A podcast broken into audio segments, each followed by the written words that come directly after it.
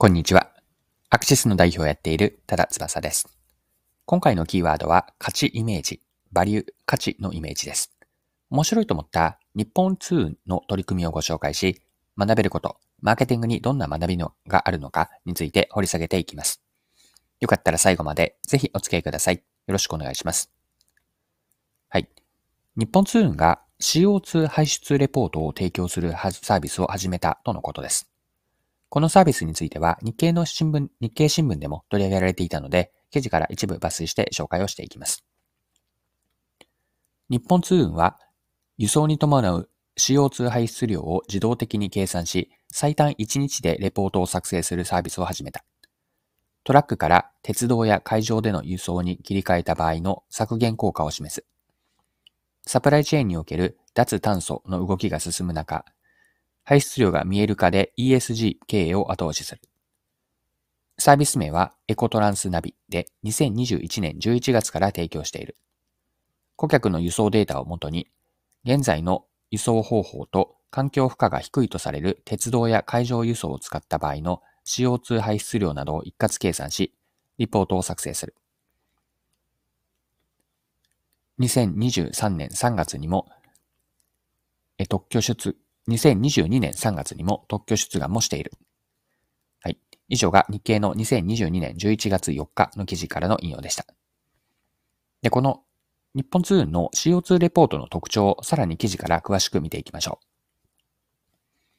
う。これまでは案件ごとに担当者が処理にあたり、レポート作成まで2から3週間かかっていた。新たにシステムによる自動算出機能を導入して計算を高速化し、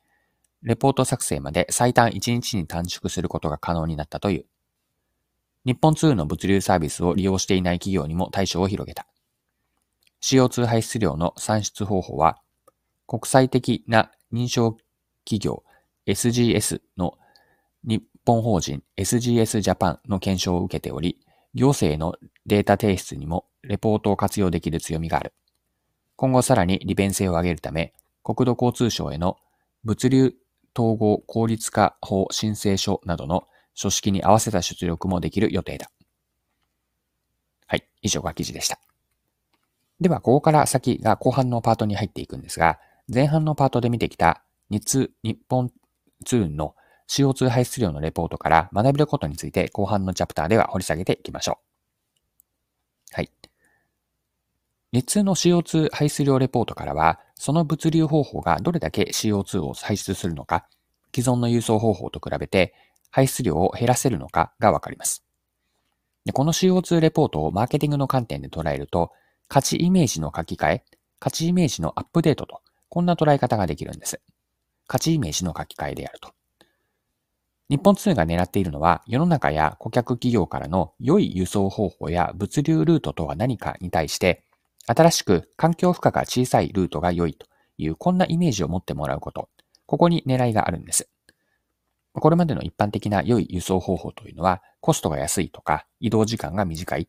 日数や時間が予定通りになるなど、まあ、これらが良い輸送方法の基準というか目安になったのかなと。ここに新たに CO2 排出量が少なく、輸送、環境に優しい輸送方法とこれを物流への価値イメージとしてアップデートしようとしている、書き換えようとしているのが日本数の CO2 レポートなわけです。はい。これはところでの話なんですが、ある本、本のタイトルは、売れるもマーケ、当たるもマーケ、マーケティング22の法則と、こんな本に次のようなことが書かれています。マーケティングは商品の戦いではなく、パーセプションをめぐる戦いである。これがこの本に書かれているんです。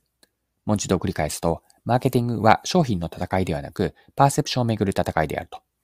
でパーセプションって日本語では知覚とか認識を意味します。今回の、今回の文脈に当てはめれば、価値イメージというのがパーセプションなんです。マーケティングとは、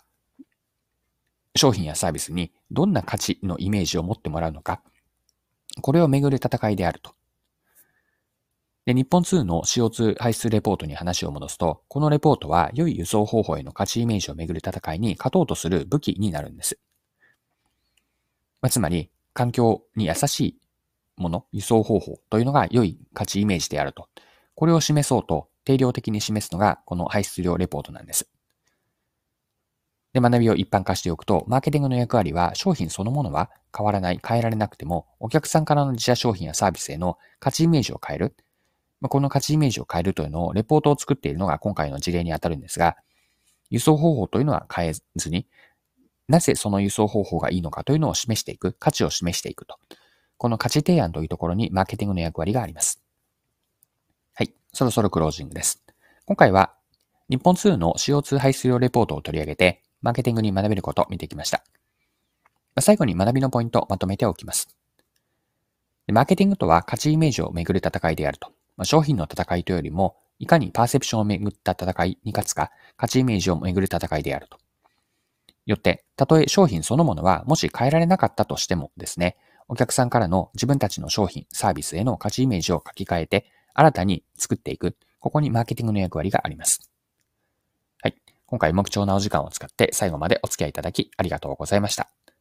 それでは今日も素敵な一日にしていきましょう。